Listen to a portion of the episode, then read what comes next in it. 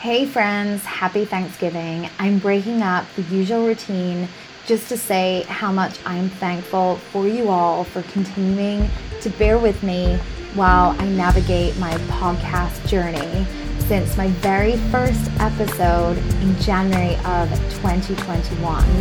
It has been such a fun, eye opening journey for me, all the guests that I've spoken to, but I certainly wouldn't be doing this if it wasn't for all of you active listeners and all of the great feedback and comments um, I have received through this journey. So, knowing that, you know, it has been a tough couple of years, I feel like when can we stop saying that after COVID? And certainly for me personally, this year has not been the easiest.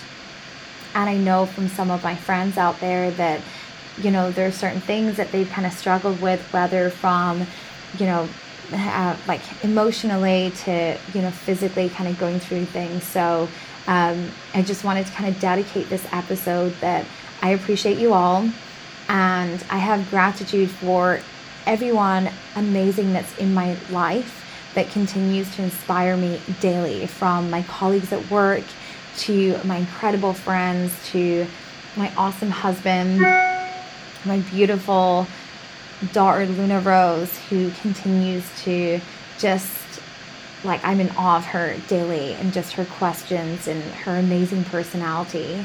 Um, so I think if I can ask you to do anything of this day outside of eat incredible food, don't feel guilty about it um, make sure you pop some champagne or whatever your beverage of choice is.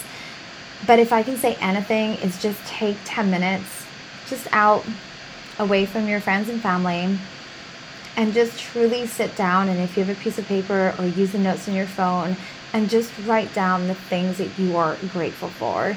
And it can be tiny things like you're grateful that you have a job or that you have a roof over your head or you're grateful for your friends or even something more specific that you know people are kind of bringing into your life. But i think just having these moments of just feeling grateful and appreciating it i feel like we need to do this more. So this is my reminder to each of you to do that today. And enjoy yourself. Make sure you have the opportunity to disconnect um, you know, yes, we work so much and it's great. It helps kind of pay for the things in our life that I'm sure some of us are grateful for, but that's not everything. It's ensuring that, again, you're taking time out for yourself and you're giving yourself the self love that you decide that you deserve.